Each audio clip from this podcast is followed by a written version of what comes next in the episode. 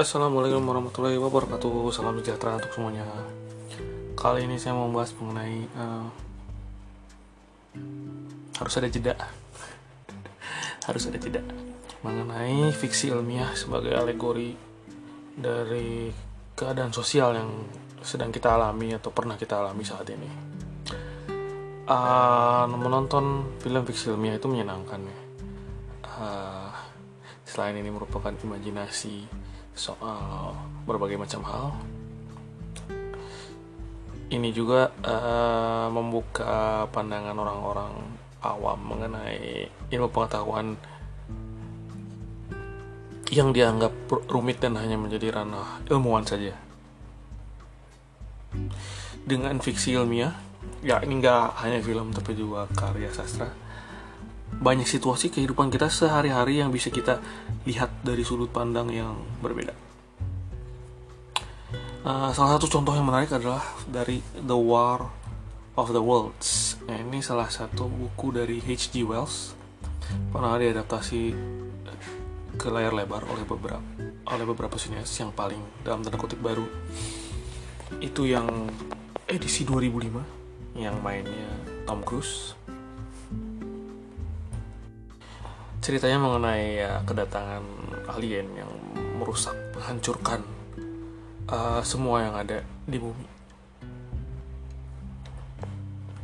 Ini bisa merupakan sebuah alegori uh, soal penjajah, bisa penjajah Belanda, penjajah Inggris, penjajah Belgia yang datang ke tempat baru, entah itu di Asia, di Afrika atau di Amerika Latin dan uh, menghancurkan semuanya. Mirip nggak? Mirip betapa uh, dalam The War of the Worlds itu sudut pandang pembaca itu ada pada umat manusia. Dan mereka merasakan bagaimana rasanya diserang oleh alien. Gak enak kan? nah itu maksudnya. Contoh lain juga dari komik X-Men. Yang sudah menjadi beberapa film. Dan saya sebenarnya udah lupa alurnya seperti bagaimana seperti bagaimana maju mundurnya ribet lah.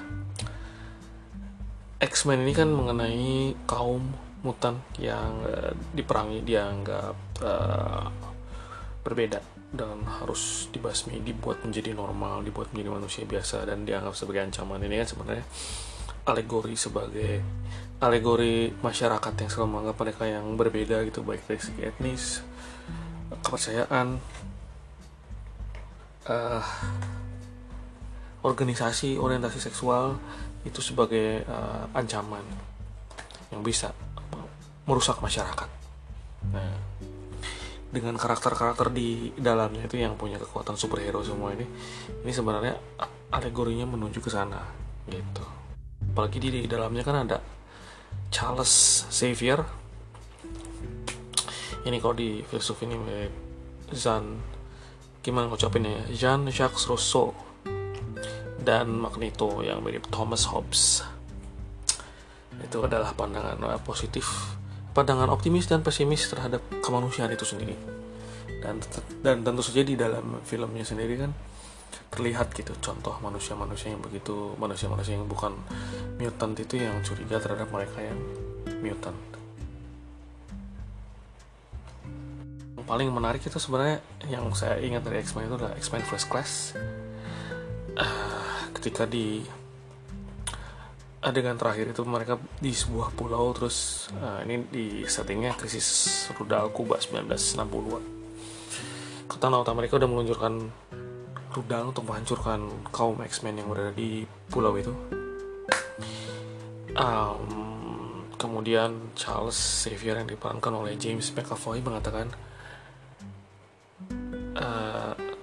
kepada Magneto gitu. Jadi si Magneto ini dia berhasil menahan peluru-pelurunya gitu dengan kekuatannya. Karena kan dia kekuatannya bisa menahan besi metal ya. Dia berkata pada si Magneto bahwa uh, tolong jangan dikembalikan untuk pelurunya ke mereka. Mereka bisa mati. They are just doing their job. Mereka hanya melakukan pekerjaan mereka.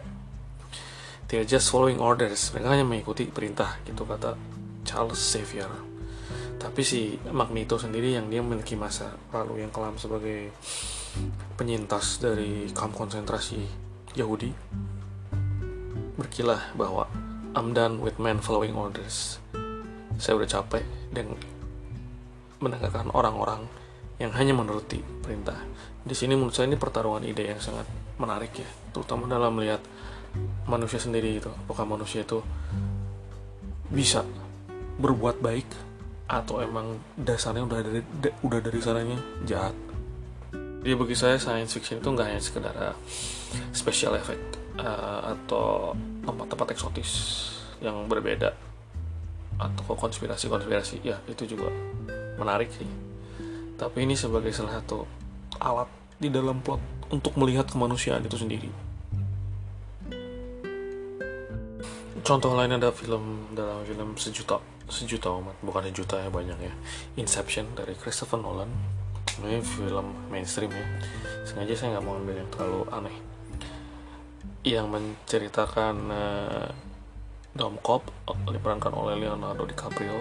Dia bisa masuk ke dalam mimpi orang. Jadi di mimpinya itu ada lapisan lapisan. Uh, untuk menanamkan sebuah ide. Uh, dia hendak melakukan itu karena memang dijanjikan oleh si Saito atasannya atau yang uh, sponsornya. Kalau kamu bisa melakukan itu pada saingan bisnis saya maka kamu bisa pulang ke keluarga kamu di Amerika Serikat karena kamu tuh nggak bisa pulang sebab kamu punya kasus hukum. Spoiler ya. Uh, walaupun memang ceritanya bagus efeknya menarik film ini juga mempertanyakan soal uh, apakah kenyataan itu gitu. apakah kita tidak masalah hidup dalam kebohongan selama itu menyenangkan? Atau hidup dalam kenyataan tapi menyakitkan? Walaupun sebenarnya endingnya jelas sih. Nggak usah pakai debat-debat lagi. Dia balik ke dunia nyata.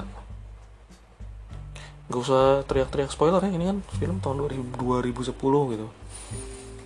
Masa belum lihat dan salah satu alegori yang sangat menarik ini ada dari bukunya George Orwell 1984 1984 yang tentu saja bukan dari tahun 1984 ya tapi ber, bercerita mengenai pemerintah yang bisa mengawasi rakyatnya sedemikian rupa. Yang entah kenapa terwujud sekarang kan media sosial bisa dikuasai untuk mengawasi manusia. Pemerintah bisa menggunakan uh, teknologi digital itu untuk untuk untuk menekan uh, mereka yang dianggap bertentangan dengan pemerintah. Nah, um, nggak hanya itu juga tapi ide misalnya fasisme juga bisa ikut muncul dalam science fiction. Contohnya Starship Troopers. Nah, ini soal-soal pasukan yang menyerang planet yang isinya serangga-serangga yang mengerikan ini bisa disamakan dengan uh, The Third Reich atau, atau Nazi. Kemudian yang salah satu yang ini juga bukan film lama banget V, v for Vendetta. Ini juga film yang sangat kritis terhadap fasisme. Ketika seorang katakanlah anti, anti hero yang memakai topeng itu berusaha membebaskan Inggris dari diktator yang menguasai media dan menyiksa orang-orang. Nah, banyak lagi sih. Sebenarnya saya mau membahas uh, filmnya siapa sih? Annihilation. Oh, bagus tuh. Yang sama Natalie Portman. Soal kemanusiaan itu sendiri ya tapi uh, terlalu panjang lah. Nanti jadi 40 menit ini disutradarai oleh Alex Garland. Tapi Alex Garland ini saya mau lebih pengen ngebahas uh, yang kemarin serial terbarunya. Devs judulnya. Tuh uh, Hulu original. Uh, science fiction mengenai komputasi kuantum yang mempertanyakan uh, filsafat apakah kehendak bebas itu ada atau enggak. Coba dilihat devs uh, 8 episode emang agak ribet ceritanya tapi menarik. Apalagi kalau misalnya kita pernah membaca soal uh, bener gak sih uh, si kehendak bebas itu ada? Atau semua ini udah ada yang mengatur dan kita tuh nggak bisa lari dari aturan itu? Nah mari kan? Uh, baca sendiri aja ya. Soal misalnya free will determinism terus misalnya soal fasisme yang lain-lain ya. Masa saya jelasin di sini semuanya? Ya ya ternyata di podcastnya nggak dijelasin semuanya. Ya iyalah. Ini kan cuma bacotan doang. Jadi saya akhiri dulu um, edisi kali ini mengenai alegori fiksi ilmiah terhadap kehidupan kita sendiri. Selamat penonton, selamat membaca. Dan saya bukan Google personal ya, jadi kalau misalnya ada yang tidak mengerti itu tolong jangan japri saya 12 jam gitu ya. E, sumber bacaan banyak dibaca diresapi sendiri tanpa menjapri saya. Bisa kan? Terima kasih.